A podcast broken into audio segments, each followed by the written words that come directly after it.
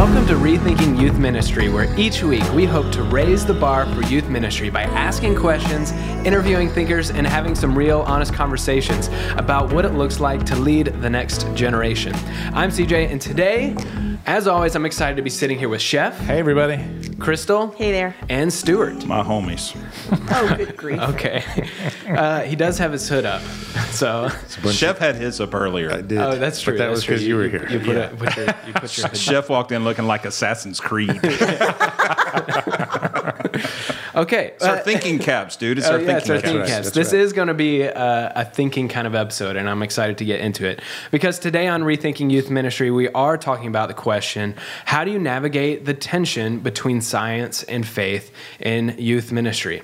Now, before we jump in, I do want to explain what our hope is for this conversation, and really what this conversation is not. So, this is not a conversation where we hope to share all of our views about how specifically God created the world, or how long it took, or you know our particular views about events like the flood. What this is is a conversation about how we talk about and navigate these potential tension points with our students.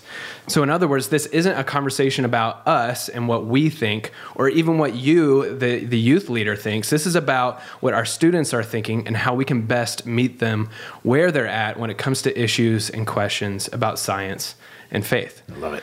So, with that, let's jump into it. My first question is why are we talking about this- the tension between science and faith? Why is this a growing issue uh, with students and the church these days? Because I don't feel like there was this much tension around it growing up. And by say growing up, I mean, Stuart, when, when you grew up, or when I grew up, Time ago, different different times. Yes. or when Crystal was growing up, hey, is it was much more recent. which is much more recent. yes. Is When possi- wheels were square, is it possible that it's not growing? I mean, I feel like it's kind of receding. Like it hit a maximum, and then it's kind of it's still a real thing. It's still a real tension, especially depending if you're in a super conservative church, probably. Right. Um, but I feel like it it really kind of hit maybe when I was a kid, kind of a, and maybe it's just the story of my life, but it's still a big deal. But it doesn't feel quite as intense as it used to. Do, I mean, or do you think it's growing? I think we hear about it less because it's so common. Well, that might be a good. But I also think, particularly for students, sometimes the tension is more internal than external hmm. Because that's a good they have had access to information that we never had access to. What I had access to in the 10th grade was a biology teacher named Orpheus Deaver. what was his name again? Orpheus Deaver. Bless you. He was Rest a in biology peace. teacher. Mm-hmm. Okay. Um, but I didn't have access to 100,000 YouTube videos with someone explaining in really succinct and understandable and logical ways how mm. evolution worked. And that's what my students have. Mm-hmm. And yeah, so, so, they might not even be asking, or they might not even see, or they just feel like they have an answer, and that the church isn't a place to get an answer like that. right, they may feel like they uh. have an answer and the church disagrees. And so we just don't bring it up so we can all be friends. And some of this may be demographical. All some good. of this may be age appropriate. Yeah, For sure. Uh, some of this could depend on the type of church that you attend. yeah, uh, all of those things come into play. And if you're listening and thinking, yes, this happens all the time in my Mm-hmm. small group, well, there could be as many people going, this never happens in my small group, yeah. depending on those things. I mean, we felt that tension between the demographic differences in my own small group. Right. Where this topic came up and some students had legitimate questions because of and you're talking about your small group you're leading right now. the small So group that I'm recent. leading right Okay, now. great. Um, maybe just three months ago, Uh-huh. the topic of science and faith comes up, and there are some students with legitimate questions that bother them. There are students who are fully invested in all of science's explanations, and it's never occurred to them that there's a tension. And then there are some students who are fully invested in all of the traditional Christian explanations of all events and can't understand why their friends even have questions about this. Mm-hmm. And that's in, they all live in the same town, they all go to the same school, but their Yeah. families are different. And there's also a group that's going, what's the big cares? deal? Yeah, Yeah, who, who cares? cares? And, and I think that a lot of times that's some of the tension that I think youth workers feel because mm-hmm. they're real science minded kids are asking really tough questions and Right. I've never really wrestled with it, so I don't know how to answer your question. So let's. So what is the tension for youth leaders when it I- comes to navigating this? Well, I think one of them is we don't know the answers. And, you know, we feel the need to give a succinct answer to something. And even when you do give a succinct answer, it feels like I'm guessing, you know. And when you're giving succinct answers and you're guessing, you should feel uncomfortable, mm-hmm. Mm-hmm. you know, or you just feel like you're not doing a good job when you say, I don't know, you know, or you know you're going to get in trouble if you say what you really believe because mm-hmm. the church's Sure. website says Yeah. something very succinct and you know anyway just I, that's my guess any I- other I- guesses Well, tension itself is a you know it's a game changer because anytime we feel tension, you either want to shrink from it or you want to stay under it. You Yeah. can't grow strong unless you stay under tension. Mm-hmm. And I think some of this, some of what's happened is that if we if we look at church youth ministry at a very basic level, teenagers are coming to the church that bases everything around one ideology and they have questions that seem to contradict that ideology. Mm-hmm. Mm-hmm. And they have questions where you they didn't have questions years ago because you had to I, I think you know the digital decentralization of information means Yeah. that mm-hmm. you can say something in your small group that a kid in five minutes can disprove mm-hmm. via Google. Right. So consequently, that tension feels even more smothering and scary and that kind of thing.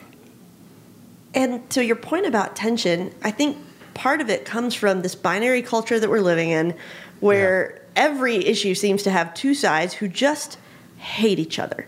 And for a long time, at least in the context where I grew up, this may not be true for everybody.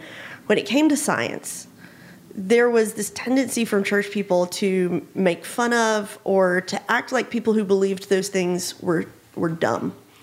And then on the flip side, in in the culture of maybe intellectuals, but especially in atheist culture, there's a tendency to act like people of faith are dumb. And so it's created this binary where students have to decide which side they're going to sit on. Mm-hmm. And they're, my girls are absolutely experiencing this right now that students choose sides and they call the people on the other side stupid. Mm-hmm. And so you have to decide what kind of stupid you want to be, basically. And, And that- that's really tough. Right. And that that point itself may be a good place for us to recognize that God has put enough in the world to make faith a very reasonable thing, Mm-hmm. but he's left enough out of the world to to mean that if all you do is trust in reason alone, you're in trouble. Mm-hmm. So faith and reason have to constantly work in unison with each other. It can't be an either or. Yeah. when I was a teacher, I had a student in my classroom who actually like went on field trips with me and, and we knew each other pretty well. She knew me well enough to know that I was a person of faith outside the classroom. And so her dad began to send me materials from a website called Reason Saves.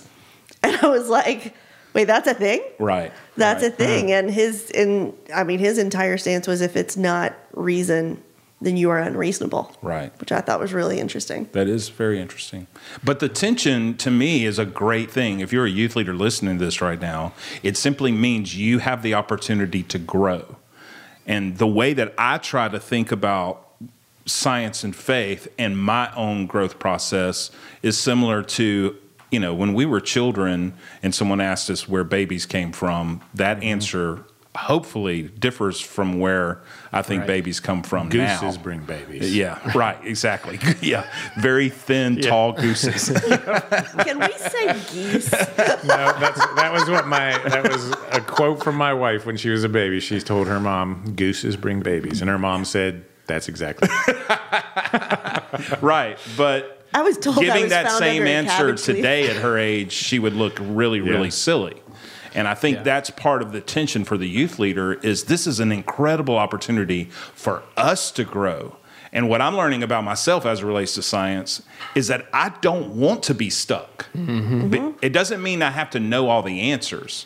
What it does You mean know. is Yeah. I better know some of the questions. that's great So I'm a little slow here, Stuart. So I'm going to go back to what you were saying just a second ago about the reason and the faith thing. Because as I'm processing this, and maybe our listeners are processing too, maybe they're ahead of, with you. They, some might be tracking with me, and they're like, "Wait, that was a big idea." Mm-hmm.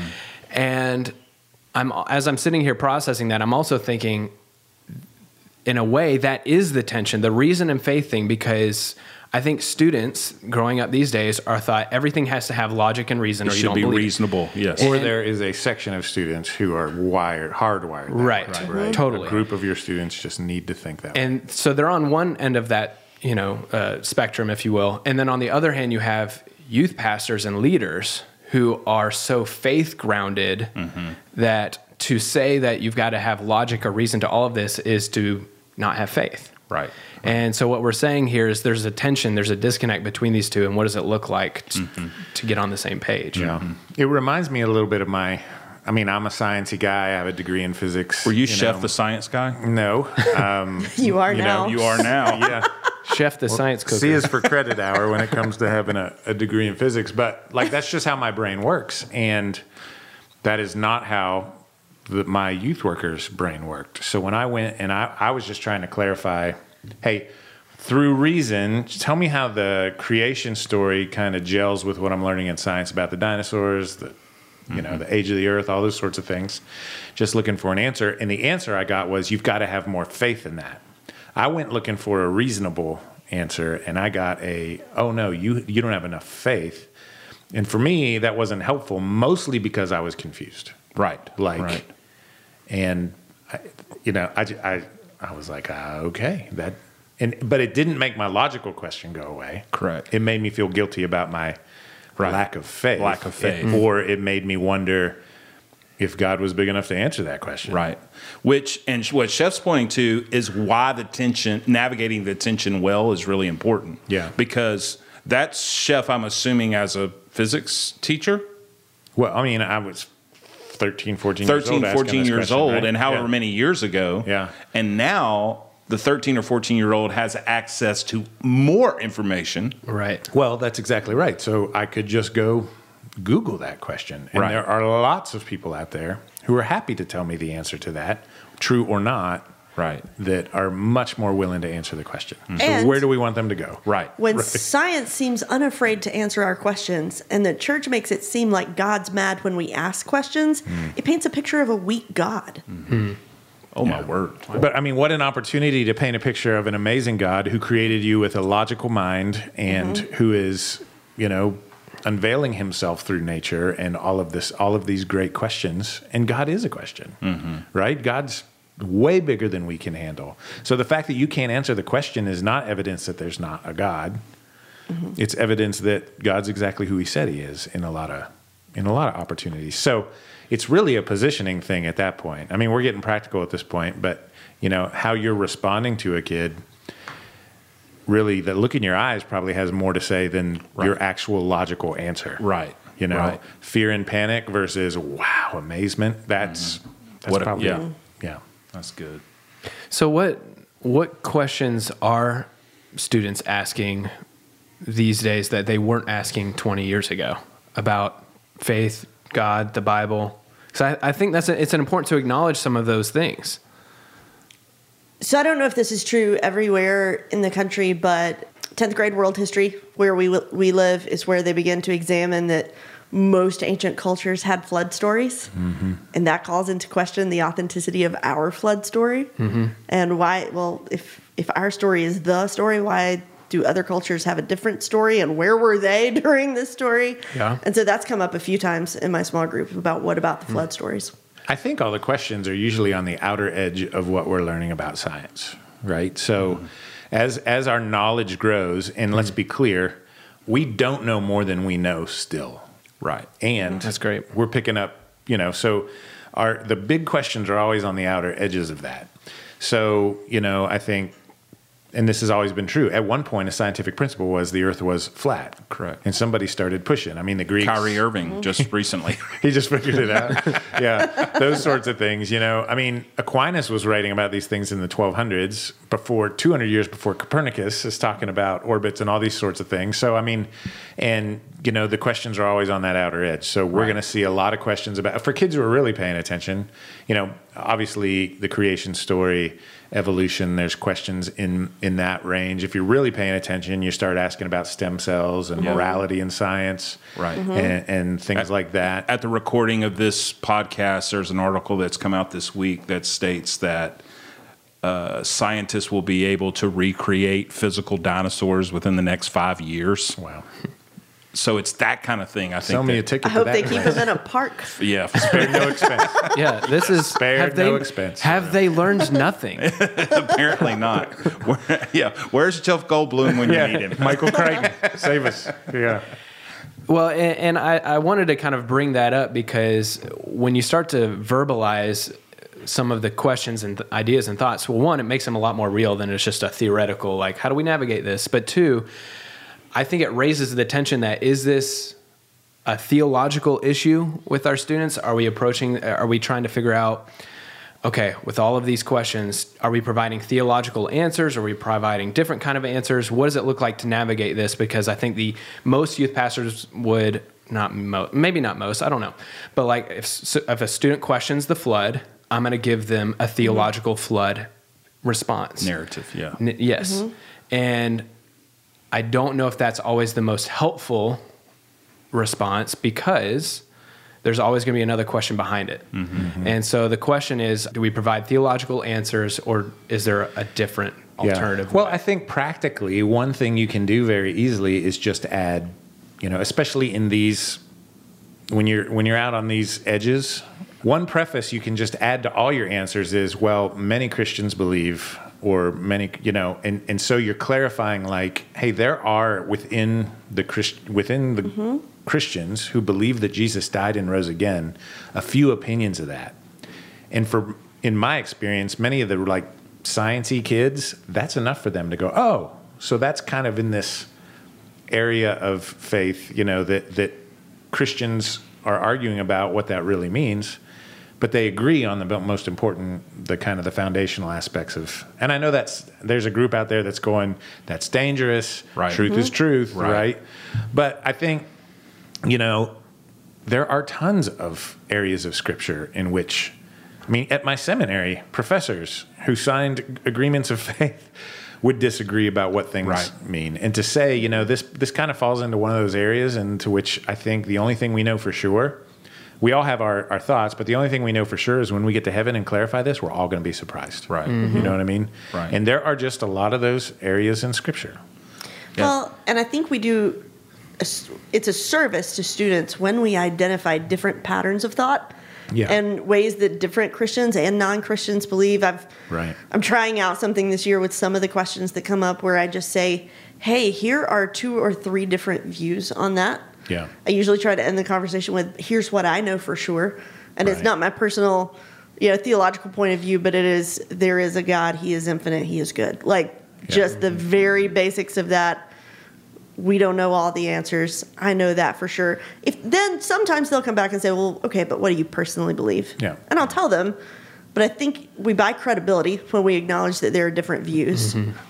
But we also prepare them for when they enter a new situation and there are different views. I also think that a teenager asking you questions about science, I, th- I- I think we have to try to gain clarity on why are you asking the question that you're asking. Yeah, if you're asking questions about science because you're saying that your faith in Jesus depends on this, I'm not sure you're asking the right question because our faith is rooted in history. It's not necessarily rooted in science. Is that fair, guys? As it relates to Jesus, Well, I mean, the resurrection is it's a historical event, and Yeah. you cannot scientifically prove Right. history because science has to be repeated. well, and, and the resurrection. The whole point was it blows science out of the water. Correct. It's a miracle. That's Correct. the point. That's that- what makes right. it a miracle. but at, at, at the bare at the bare minimum, it was a historical ben- event, and you can't r- repeat and observe history. Science has to be repeated and observed for it to be, you know, for there to be proof. Yeah. So, th- and I've heard, I've said this on several podcasts. I think part of our tension is that for the longest time we've started at Genesis and Revelation and tried to work our way in. Hmm. I'm not so sure we need to help students start at Jesus and work their way out. That's good. yeah, That's, good. that's great. so but science does speak to the existence of god and Absolutely. that's that's where it's it gets fun. Yeah. and and there is so much room to play. Um, and those are great questions for kids to have. I just think it's important for them to clarify the answer. I So- mean, to clarify the question. So I want to, Stuart. I want you to dig into though. You said you said that you dropped that line, and I didn't want to drive right by it. That a lot of ministries or whatever, you start on the bookends, the Genesis, Revelation, work your way in, and I think Revelations that's in my church growing up. It, and I you? think that's yeah, I always said Tim LaHaye would answer those questions. Sorry, CJ, go ahead.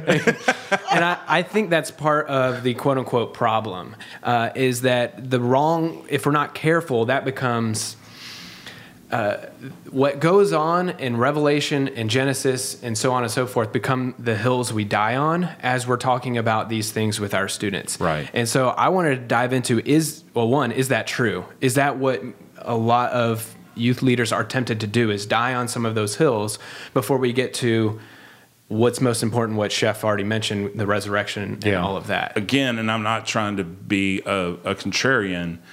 I think you have to clarify what hill are you talking about to the teenager. Hmm. Yeah. And teenage most of their questions tend to be on hills in Genesis and Revelation. Yeah. Because Or- those are or- the most interesting. Right. Right. Right. Yeah. But but if it's those are all great things for all of us to explore and we're going to talk about that more. But my contention to that student is can let's deal with Jesus first if you Right. haven't already and then we'll go to those hills and start climbing. It's, it's interesting you mm-hmm. say that because I have so few kids come to me and say, I just can't believe a man came back from the dead. right. They come to me and say, I can't mm-hmm. believe in the flood. I can't believe in an eight day, seven day, eight day, seven day, seven day creation. Yeah. Yeah. Yeah. We're praying, um, we're praying for sure. Yeah. Or, or that a man was in the belly of a whale. Right. But the fact that Jesus rose from the dead, which, sh- I mean, is as amazing a miracle as any of them, Right. um, is, is rarely the, the hang up. So that's interesting you say that. I think you're, I think you're right. You know, as I have been thinking about this and thinking about how I'd answer myself, you know, as a Yeah. kid. Um, going to seminary, I had a professor that really helped me, and he gave me this principle called thin ice, and or he called it. It's a thin ice. He, he would say that's a thin ice issue or that's a thick ice issue, and I thought it was interesting. What did he mean by that? Well, what he meant was, he said Ice Age. He watched Ice Age. he watched Ice Age, yeah, and that little squirrel with the Big fan. acorn. Big fan. exactly. What he meant was, hey, when I read scripture, there are some things that we all agree on at, at the foundational, and those are thick ice issues. And what he said, and I'll never forget him saying this because he jumped at the same time. These are things I will jump up and down and scream about for sure, And trust that they will hold. and trust that it will hold. And he said, then there are some other issues in scripture where I have a belief. It's not that you don't have a belief or it's not that you don't have a stance. He said, but I also understand that other people have may have a stance different from mine, and I'm not quite as confident to jump up and down so loud. Wow. And so I will approach it just a little bit differently. Now, listen carefully to that because it's not saying you don't believe a certain thing. right. Right. It's not saying your your theology needs to change based on who you're talking to. It's saying your approach needs to change about your theology. And I just think that is a huge, huge deal here. And back to your um, your question, I think is so good. Like, what's a kid really asking? I think most kids are really asking. I ran out of air. Sorry about that. Most kids are really asking.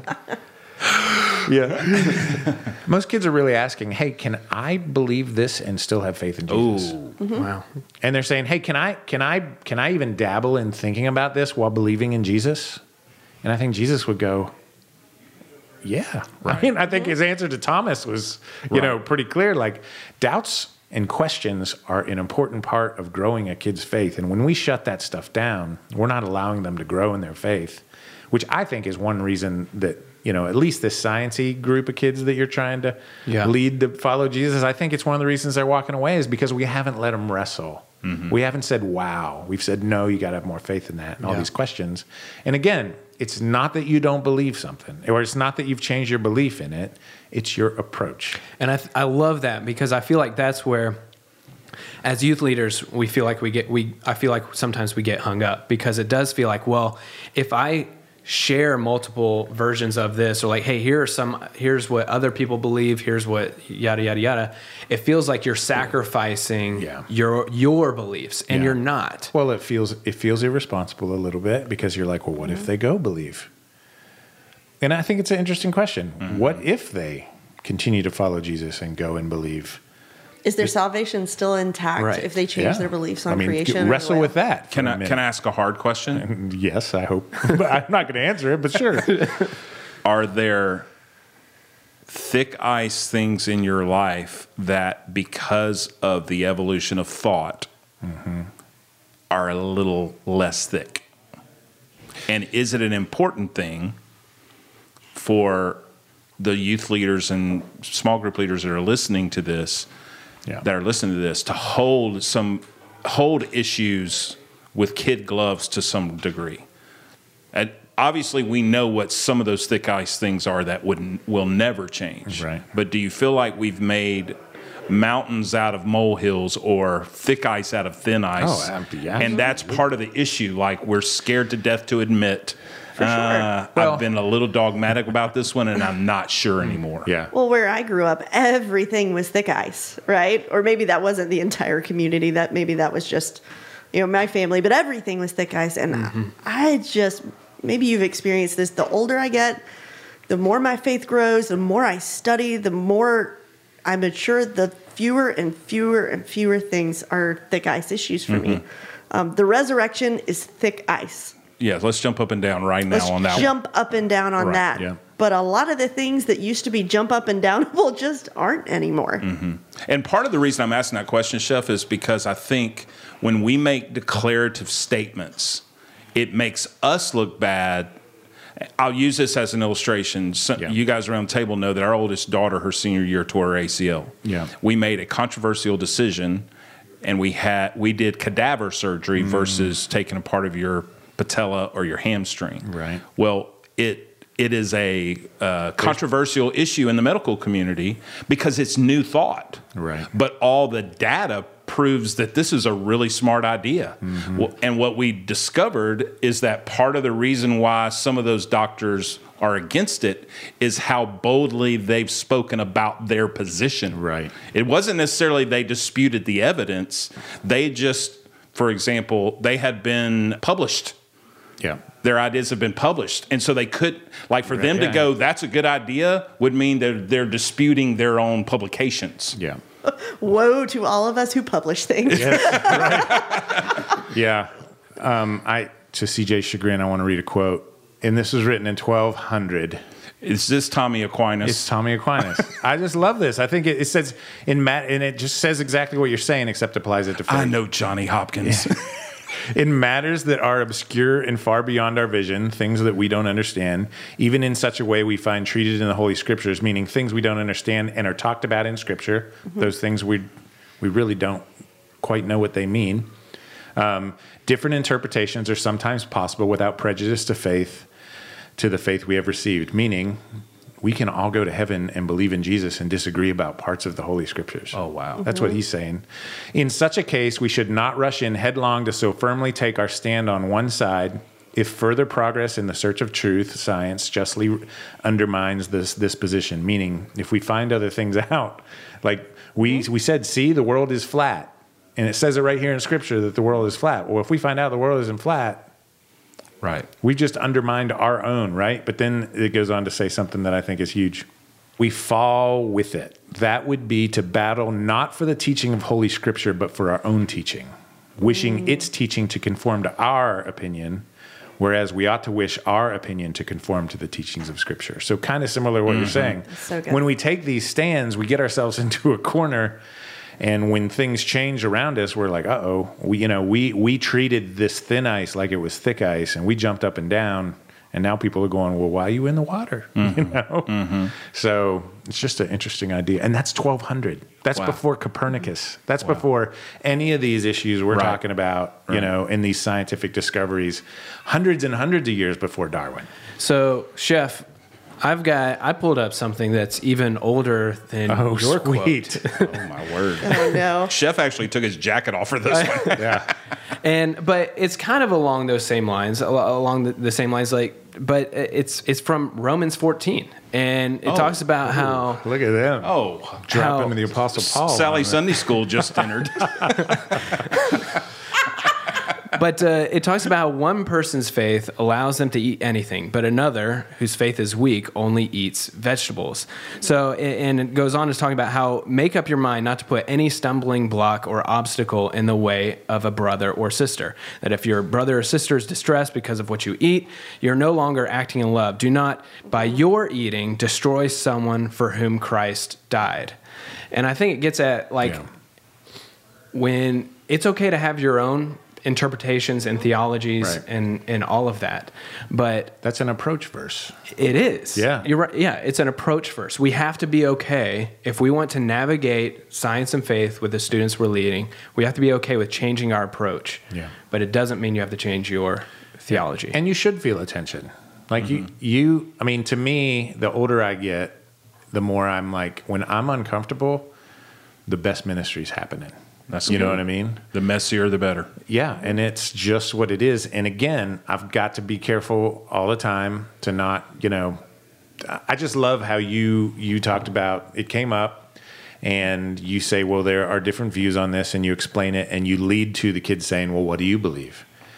And I just think it's a gr- that's a great place to be. And it's like here I am. I believe Jesus died for me. I love mm-hmm. Jesus. I I follow Jesus and when it comes to that thing in scripture, this is what I, I've kind of committed to, but you're also kind of saying, and if Yeah. something changes, and now you're more solid than you are if you just Oh, that's put your good. foot down. And you're You know what I also mean? able to point at things that may not even really have any. I mean, it's a great thing for us to talk about and discuss, but I'm Yeah. not sure what what in the in the scope of things is it really that valuable for you to know this. Well, even to say, even to say what Aquinas says here, even to say when someone asks a question like this, and just say, you know what, science changes all the time. So here's what I think might be the answer. But if so, if science changes tomorrow, Right. I just want to be mm-hmm. careful not to attach it so firmly to Right. this thing that I know is true, Right. Because that thing's always changing. Albert Einstein said that science without religion is lame, and religion without science is blind. Yeah, Albert Einstein said that, yeah, that's something. Huh? and he was pretty smart. even with all of this already on the table, and Chef, I'll go back and poke at you. You don't want to so firmly attach something to, you know, your response that in case something happens, that that wasn't the thing that sunk you or whatever. Yeah. That sounds like you're questioning the inerrancy or the authority or whatever you want to say of Yeah. Scripture. I, I would be clear. I'm questioning my understanding of the inerrant scripture. Yes. Does that make sense? Yes. Um, because one, I'm reading a translation that might not be inerrant of the inerrant scripture, right? I mean, because people argue all the time between the translations. They're sitting right in front of us. I can put them on my computer on my Bible software, and I can look at six of them to try to understand what is actually being said. So, I, I, I just that's one of the things is I'm talking about my understanding of scripture, not the scripture. And so that's a really, really big point. And I know it feels slippery. But I, I do feel like I'm, I'm reading Richard Rohr right now, Falling Upward, which is about first half of life issues. I was second listening to him on the way here. Holy cow, what an amazing book. But Oh my the point he makes is when you're younger, you need these more solid answers. And Crystal, you've said it. The older I Mm-hmm. get, as I grow in my faith, the thicker ice, the thick ice tends to be thicker, and the thinner ice tends to be more common. But there are these, you know, there are these. These. I'm more patient. Mm-hmm. I'm more asking questions than I'm feeling like I have to answer questions. I'm more listening to somebody and going, you know what? You are in that phase of life where you need black and white answers, and that's mm-hmm. okay. Mm-hmm. So I, you know, and you need to be passionate about them now. Mm-hmm. And you're also kind of knowing, and with years, if you mature, you're going to be, you know, you you may or may not, but you probably will be less dogmatic about mm-hmm. a lot more things than you're dogmatic now. And I look back at my early years. Holy cow, is that true? You know, mm-hmm. like and we're dealing with young kids. We're Right. dealing with adolescents, right? Right. Who who may need some solid answers to move forward, and th- we should encourage them. I mm-hmm. think you should come up with your opinion, you know, but just be careful about other kids' faith. I mean, I just want to take. I think one of the best lessons I, I have is I have a neighbor, atheist Andy, super sciencey. He comes down to me and he says these words: "I heard you have a physics degree and you're a Christian." And he said, "I don't understand how that can be." but I have some questions about faith that I'm afraid to ask Christians because I don't want to mess with their faith. Oh wow. Oh. So he's super respectful. really He's their super Right. respectful of somebody's faith. He doesn't want to, you know, pull the rug out from anybody. Um, and and he said, and if you're, and basically he said, You can I come at You you? down? Can I come Yeah. at you, friend? and um, I said, and the, these are some, like when I look back at my life, this will be a defining moment. Like this is one of the top. I was like, bro, this is my job. Like this is what I do for a living. This is what I've committed my life to. If it's not true, you know, I I, I need to know that. So come at me. Oh wow. He came at me hard, you know. and it, I mean, I would be you're s- lying to you to say he didn't challenge me in a lot of ways, and it forced me in a lot of ways. You know, but my faith is stronger because he asked those In the questions. words of the great theologian Elton John, you're still standing. still standing. You know, Yeah, and yeah, and I feel like I don't know more than I did before he asked me that question. Mm-hmm. You know what I mean? And But your willingness to answer and engage in the conversation probably Yeah. changed his perspective. but I also would say there's many of us that it would not be a good idea.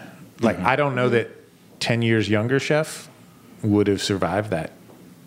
Does Yeah. that make sense? Right. I mean, Mhm. Yeah. so you know we've got to we've got to prepare kids for the atheist Andys. You know. Right. Crystal, I know that you're working on a lot of stuff like post high school.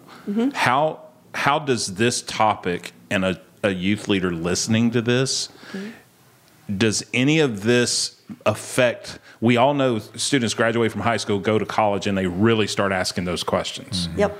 does any of that how would this affect that Well- phenomenon or Here's where it gets really tricky because when you look at students' physical and intellectual development compared to their faith development, there's this kind of like timeline that everybody goes through, right? When you're in preschool, God or or whatever you believe in is very mythical. It's very mm-hmm. story based. Mm-hmm. Then it becomes very black and white, right? Wrong, good, bad, and then somewhere just after puberty we begin to develop this ability to understand different perspectives, to hold those, to think about gray areas, to ask questions. Mm-hmm. And for some of the students we serve, somewhere around 10th or 11th grade is when that starts to happen. And as a church, we can either embrace or, or reject that, but that's where that is. For some, it doesn't happen until they get to college. Mm-hmm. But either way, when they get to college, Or they don't feel safe enough to ask questions Right. until they get to college. Yeah. Either way, when they get to college, somebody is bringing up New church. really Yeah. good questions. right And so I almost feel it an onus and a responsibility to hurry their development at the stage when they're in Yeah. high school and get them While to a place while they're with me, a safe place to ask questions or to hear somebody else ask questions or to push them a little bit to understand there are at least other perspectives Yeah. and those perspectives aren't stupid. It makes me think, it makes me wonder if I'm in 11th and 12th grade in the church I grew up in, where I'm talking to somebody who knows my mom and dad. Mm-hmm. That's not necessarily a, s- you know, it depends on how we Mm-hmm. how we respond. Is this a safe place to ask a question? I go to college, even if I do get to a new church, I'm now in a new church. My mom and dad are not connected. Mm-hmm. Right. It becomes a safer place. So, what are ways we can right become those Yeah, safe it- place for those questions? In a way, it's like I any love other that. hurry it. That's a great. Mm-hmm. it's like any other topic we we want to talk about with students when it comes to sex and dating. We want to talk about it Yeah. almost Yes. be- before they have to talk before they start talking about it in the locker room or before they get into that situation or anything else like even we if should they're want not to talk right about we should Yeah. right like we want to even if going back to way the beginning of this ep- episode when we talked about is this something students are wrestling with well some yes and some honestly no and that's okay that doesn't mean we don't bring some of these things up and don't talk about some of these things because we we want to before they even need it to talk about processing hard questions Yeah. about Right. faith about the bible And can I clarify something we say we're saying is Yeah. I don't think we're saying I want to do an apologetic series and I want to make sure that they have all the right answers so they Right. can make all the right arguments to their professors, who, by the way, are probably going to obliterate them because they're teenagers. Yeah, and they've done this every year. And they've done this every They've year. seen This that is new part of their joy. yeah, group of freshmen No. every Fresh year. meat. Yeah, Yeah. Um, and not all professors are like that. I hate how we make Yeah. caricatures of, But of they are out professors. there. There are some who have Yeah. fun with it. Yeah. But we're not saying you need to do an apologetic series and teach them to defend their faith. Although that stuff is important, they have to be able to wrestle with questions when we're not around and they haven't had 10 hours to do the research and find the answer. Mm-hmm. In some regard, we are implying it's not as much us helping them know what to think as much as it is helping them learn how to think. Yeah. Yeah. It's critical thinking. Yeah. And that's one of the things that actually, Chef, I learned from you just Oh, you just a few years ago. You wrote a series. We're all, if, if you're a new listener, we're all part of an organization called Orange. We create resources for youth ministries. Curriculum is part of that. And Chef wrote a series for our middle school subscribers. Um, it was called The Who and the How. Yeah. And it helped middle schoolers who are just such concrete thinkers mm-hmm, begin to mm-hmm. think about big questions. And Yeah. the whole series hinged on this idea that science explains how, faith explains who, mm-hmm. and it's okay for the two to coexist. And it was, I thought it was brilliant. Um, in fact, I loved it so much that I'm so excited right now um, because our high school curriculum is working on a very similar series for high school students that embraces even some some further questions, some more complex Because they have questions for bigger them. questions Because they have much more bigger gray. questions. Do you have a title for that series yet? I do. It's called Worlds Apart, and it's the idea that we feel like science and faith are worlds apart. I was hoping you were going to say Ice Age. Uh, we'll, we'll- we'll we'll take that into uh, we'll take that to our design. But I and- like Worlds Apart. CJ, let's let's put that in Right. the ideas Right, pile. yeah. And Ladies and gentlemen, that means they got a- that means they are poo got a- pooing on the idea. suggestion box. Normally they go interesting. Interesting. Interesting. Yeah. Next, next, Yeah. next point. Next, so CJ. Interesting. one of the things I I just I can't wait for this series to come out because I think it's going to be so fun and I think it's going to help some students. And one of the things is we took that thin ice, thick ice idea and said, how can we introduce this to high schoolers in a way that they won't say, it's all thin ice. I can do whatever I want, right? Um, and basically, what we borrowed an illustration from our, our friend Reggie Joiner as well, which was a Jenga tower. Every kid knows what a tower of Jenga blocks looks like. And the idea is when it comes to your faith, there are some blocks that are on the bottom. They are foundational. If mm-hmm. you if you pull those out, your faith isn't Christianity anymore, it's something else. The resurrection is on the bottom of the mm-hmm. Jenga tower. Mm-hmm.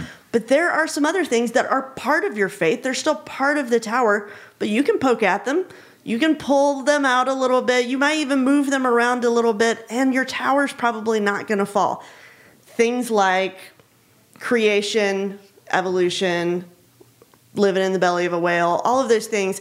Not to say that we're saying those things are untrue, but students are are going to feel a little yeah. bit freer to ask some questions about those things and to even push at them a little bit because your faith isn't going to crumble. And I think that's such a big deal because so many kids feel like I can't ask questions because if I find out an answer that this isn't true, I can't come back to youth group anymore. These can't be my friends anymore. My identity is going to change. And that's a really tall order. And this sort of frees them up mm. to say, hey, the foundation is the foundation, but everything else you can mess with and you're still going to have a tower. You're Yeah. still going to have a faith. So is, the series is called Worlds Apart. Now, what, so when does that series release? It's coming out June 1st. Awesome. So if you want to learn more about how you can get a hold of that, we'll have links to find out more about that kind of stuff in our show notes. But for now, so as we wrap up, so as we're navigating science and faith and the tensions that we feel as leaders, our students are feeling it. Do you have any final thoughts, Chef? Well, I mean, for me, I'm just I'm thinking about the listener out there who is a guardian, right? And mm-hmm. they are just thinking, but you've got to, you know, truth is truth, and and I love. I think guardians are important. I think it's it's if that's your wiring, I love it. I just again, I would ask you to listen to this again before you jump to conclusions, before you hear mm-hmm. what we're not saying, mm-hmm. because what we're not saying is there's not truth out there. What we mm-hmm. are saying, what we are talking about is approach to kids. And, you know, I, I read again, Richard Rohr was talking, he talked about a wise teacher. He said only, and we may have put you past this, but he said people can only grow about 5% past their core beliefs at a time. And a wise teacher moves people slowly. So we may have pushed you too far here. I ran out of air again. may have pushed you too far here uh, again. Um, but would love for you just to step back, listen to it again, and and again, like um, this is about approach. This is about approach, bringing people along wisely because we want them to have a strong faith. And if we try to pile too much on or tell them that legitimate questions aren't legitimate, we're not helping do that. Mm-hmm. So those are my thoughts. Crystal, I would say that Jesus was so clear that we are to love God with all of our heart and all of our soul and all of our mind. And so to ask questions and use your mind to explore faith, that is not anti Christian. And, and woe to us if we act like it is. Yeah. That's a part of your faith. So good. It's great. Dang, Crystal, that was so good. Yay. Uh, I was going to two things. Maybe it's the thing that I would encourage. Maybe it's more important for you to know some of the questions than all the answers. And in the age of decentralization of information, don't keep playing tennis when the game is now soccer. I don't know what that means because I don't understand sports. Can you help me? Well, tennis is between two people back and forth. Huh? Now soccer, there's 22 people Oh, I'm with on you. the field, and so You're waiting for the pass, and they they're Right. down the field. yeah, yeah. and and it's, It's a duet or the whole marching band. I got it now. Yeah, there we go. Exactly. Yeah. Sorry. There we go. Sorry, my jock, my my imbecile jock brain too kicked sporty. in. Yeah, Yeah. Sorry, but Oh, that's those are my part of the closing thoughts. I think that's great. And, As and- Crystal just shamed me in front of everyone. Sorry, I was a band nerd. That's perfect. And and I'll add to it that, and we've hinted at it throughout this, but I don't know is a completely okay answer as well. Oh, and it's so good. And a lot of times that'll earn you even more credibility than coming up with an Yeah. answer that It's funny you're saying that because I'm I've been sitting here the entire conversation thinking there are so many positions that I wish I would have said I just don't know. Yeah. And then to take it one step further, if you're listening to this and you're a ministry leader, a lot of times these questions aren't going to be brought up to you. And it's your small group leaders who are going to be on the front lines of these conversations. Yeah. And equipping them with, hey, uh, I don't know is an okay answer. or Always a good play. It Yeah. is a great place to start as you lead them to have these conversations with their students as well. Oh, and one more thing. Just like students need a safe place to have these conversations and think about it and ask questions and not be shamed for asking questions, I think youth pastors need those places too. Yeah. And if I'm being Ooh, that's good. Honest, I don't know that every group on the internet is a safe place. You don't know? to have these conversations. I'm You trying to be know. nice. I, I do know the answer to that question. There are some scary ones. uh, danger. but I would say the Facebook group that's currently called XP3 Partners, that's where a lot of our subscribers are, but you don't have to be a subscriber to be in that group. They're some of the nicest people in the world, and I love the conversations that happen there because these are the kinds of questions that we wrestle with. And so that might be a great place to have us continue that conversation. Yeah, totally. So I know this was a big conversation, but uh, and there's more to it, and I'm sure we'll talk about more this more uh, in future episodes. But for now, we'll wrap up this conversation and say that hey, we're also adding some resources down in the show notes. So if you're if you're want, ready to dive into this, we'll add some book links, we'll add some other resources there for you to take your next step as you figure out what it looks like to navigate the tension between science and faith with your students. But for now, thanks for joining us for the Rethinking Youth Ministry podcast. If you want to learn more about the curriculum and strategy that we're all a part of here at Orange, including finding out more about the Worlds Apart uh, series that Crystal mentioned, there's also a middle school version of that series we'll link to as well. Uh, you can visit our website, rethinkingym.org. Until next time, thanks for listening.